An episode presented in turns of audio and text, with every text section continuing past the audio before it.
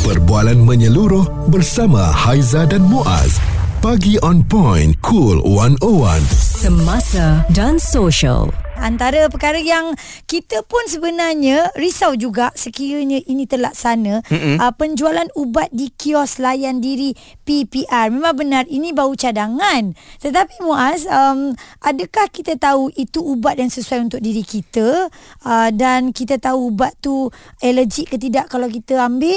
Ah. sebab dia buat macam vending machine eh. Betul. Kita masukkan duit mungkin kan dan keluar ubat tu lah. Ini satu cadangan dari Kementerian Pembangunan Kerajaan Tempatan dan juga Kementerian Kesihatan lah yang uh, kerjasama ini akan mewujudkan kios seperti Haiza katakan tadi mm-hmm. dan uh, menterinya Ngakomeng berkata inisiatif ini bagi memudahkan penduduk mendapat bekalan ubat dan perubatan semasa kecemasan khususnya ketika lewat malam. Kalau 12.30 malam pukul mm-hmm. 1 contohnya di PPR ni apabila anak sakit ya um, ibu apa tak payah pergi farmasi uh-huh. sebab ada kios 24 jam. Jadi macam kita beli makanan ringan lah. Yeah. Masukkan duit saja. Sekarang tak payah masuk duit pun boleh QR saja kan. Uh-huh. Uh, cuma uh, selain daripada ubat-ubat asas, ubat sesama, batuk, panadol dan juga difahamkan vitamin pun akan diletakkan di dalam vending machine tu.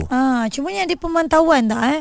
Kalau tak ada yalah selalu kita tahu vending machine ni tak ada pemantauan pun kecuali mm-hmm. ada memang CCTV yang dah di built in kat dalam tu. Yang kita risau vending machine ini kalau tak ada pemantauan mm-hmm. uh, akan berlaku vandalism satu sebab dalam tu bukan makanan tau. Makan dalam tu adalah ubat-ubatan. Takut ada yang ambil kesempatan juga sebab kita nampak kalau vending machine makanan pun orang boleh pecahkan mm-hmm. uh, ubat-ubat tu apa tah lagi samalah juga kan. Ya, mungkin kalau kita fikir macam-macam perkara yang boleh berlaku lah ya. hmm. ya. Selain daripada tak ada pemantauan ubat ni kan kena ada apa um, pengawasan daripada yeah. pihak farmasis ataupun uh, doktor. Hmm. Cuma saya rasa ni satu inisiatif yang di luar daripada kota kotak pemikiran lah. Ya, betul. Saya pun tak terfikir kalau uh nak ada vending machine seperti ini di PPR contohnya dan mungkinlah ini antara uh, pemantauan yang dilihat oleh KPKT dan juga KKM uh, dan pentingnya. harga pula macam mana? Sebab kalau uh kat dalam ni rasanya dia lebih sedikit kot. Uh, harga saya rasa memang harga market lah hmm. sebab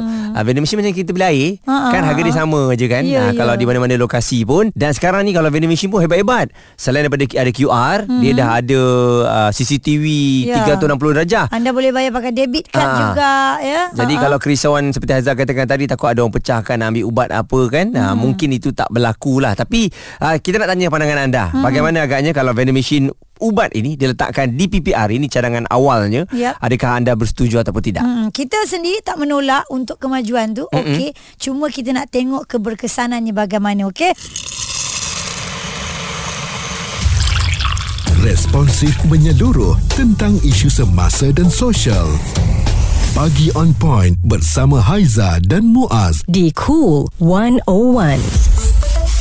berkenaan dengan penjualan ubat sekarang ni ada cadangan untuk mewujudkan vending machine tetapi di dalamnya adalah ubat-ubatan bukan makanan. Mm-mm, dan ini adalah salah satu cadangan yang telah pun diutarakan uh-huh. dan uh, kalau dilihat kepada cadangan ini ya ada yang bersetuju ada juga yang tidaklah termasuk Persatuan Farmasi Malaysia yang bimbang risiko kes keracunan akibat penjualan ubat tanpa kawalan ini jika cadangan mewujudkan kios ini dilaksanakan. Yep. Encik Amrahi Buang Presiden Presiden Persatuan Farmasi Malaysia bersama dengan uh, kita. Tadi kalau kita lihat pada kenyataannya tidak um, bersetuju dan um, risau kejadian-kejadian seperti keracunan ubat ini uh, berlaku. Jadi mungkin ada kerisauan lain uh, Cik Amrahi yang boleh dikongsikan bersama? Sebenarnya apabila uh, idea ni di loan di loan di apa ni di, diberikan atau dicadangkan oleh yang yang berhormat menteri jadi kita uh, mengambil uh, cakna lah tentang perkara ini. Mm-hmm. Ini adalah kerana uh, sebenarnya vending machine ini bukan satu perkara yang baru. Ya, mana di di negara-negara luar pun sudah ada pun mm-hmm. apa ni vending machine untuk ubat ni. Ya. Di Malaysia je Dan, belum ada uh, eh? Uh, ada, ada. Oh. Dah ada. Oh. Di Malaysia pun dah ada dah. Ha, kalau kita tengok di setengah-setengah uh, facility. Mm. Uh, KKM pun dah ada. Contohnya kalau kita pergi ke even di pejabat KKM di Putrajaya memang ada pun vending mm-hmm. machine ni. Okey. Dan juga di tempat lain. Jadi maknanya dah ada lah perkara tu uh, ada. Cuma uh, apabila uh, saranan ni diberikan jadi dia dia membuka uh, apa ni satu perkara yang perlu diteliti dengan rapi lah. Mm-hmm. Ni pasal uh, yang ni bukan makanan, bukan minuman, ini ubat-ubatan. Yeah. Jadi perkara ni perlu apa ni perlu kita nak tahu uh, secara detailnya apa yang dimaksudkan. Mm-hmm. Uh, yang itu yang yang jadi apa ni keresahan ataupun kebimbangan daripada pihak persatuan lah. Ya. Ya, maknanya kalau kata kita nak lakukan perkara ni, apakah dia punya apa kata SOP dia? Apakah dia punya uh, siapa yang terlibat dan sebagainya. Sebab perkara ni nampak macam mudah kan idea ni. Mm-mm.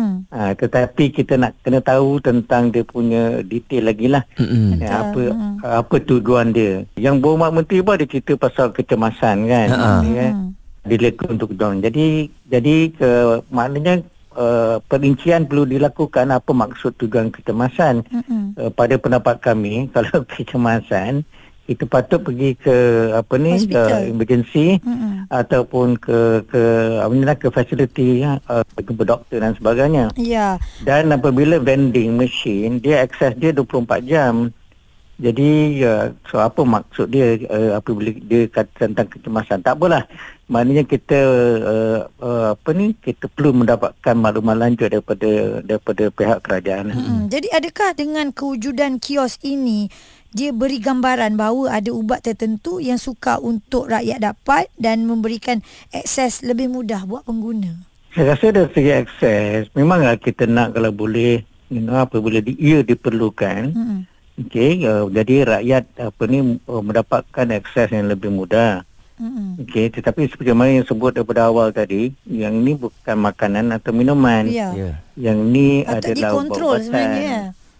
Ha, hmm. jadi bila bila kita kata ubat-ubatan ni uh, dia punya prinsip dia adalah ap- apa-apa jua yang kita consume masuk ke dalam sistem badan kita Mhm. ya dia akan menimbulkan risiko Ya. okay, kesan sampingan dan sebagainya maknanya ubat ni bukan boleh satu kadang-kadang ke satu satu sesuatu bahan tu menjadi ubat kepada A contohnya Ya. tetapi dia boleh menjadi racun kepada B. Mhm. Jadi itu yang yang apa yang yang kita nak kena telitikan apa yang dimaksudkan uh, yang dari segi idea ni lah. Okey. Suara serta informasi semasa dan sosial bersama Haiza dan Muaz. Pagi on point. Cool 101. Ada cadangan untuk meletakkan penjualan ubat di kios layan diri di kawasan PPR. Sekiranya ianya terjadi, banyak perkara yang perlu kita fikirkan. Mm-mm. Dan Encik Ambrahi Buang Presiden Persatuan Farmasi Malaysia bersama dengan kita. Baik, kalau dilihat uh, kios ini akan dilaksanakan lah ya. Let's say sebagai percubaan. Antara ubat-ubat apa yang agaknya yang akan uh, diletakkan? Kalau pada cadangannya ubat uh, Panadol, uh, sesemua batuk dan juga vitamin. Jadi pandangan Encik Ambrahi?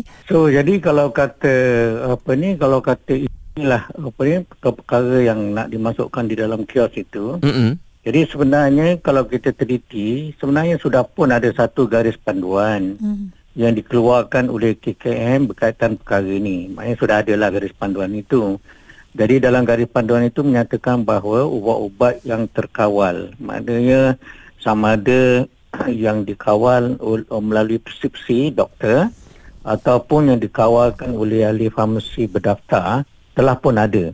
Jadi yang boleh dimasukkan di dalam uh, vending machine ni atau uh, ni adalah uh, orang kata apa uh, OTC lah makna over the counter product Mhm. atau mungkin dari segi aspek nutrisi seperti suplemen dan kemungkinan juga tradisional. Ya. Jadi perkara ni yang yang apa orang kata apa yang yang yang boleh dilakukan lah. Tetapi saya cuma nak sebut bahawa apa setiap pembegalan ubat ya, perlu juga diiringi dengan kaunseling ubat. Mm. Ha, sebab mana daripada awal tadi saya mengatakan bahawa ia bukan uh, makanan atau minuman. Ya, jadi dia memerlukan uh, penelitian lah.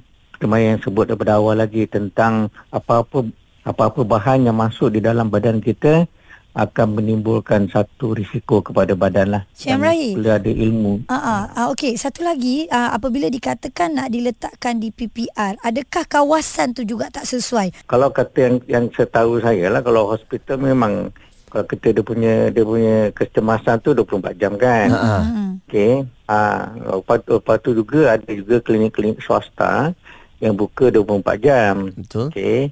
Jadi ah, yang yang yang yang kita yang saya cakap daripada awal tadi. Di, di mana nak letak dan sebagainya. Mm-mm. Dan juga akan timbul di mana siapa yang mengendalikan mesin ni. Hmm. Mm-mm. kita tak tahu siapa nak mengendalikan mesin ni. Ya. Okey, sebab kita tertakluk kepada uh, peraturan-peraturan sedia ada lah.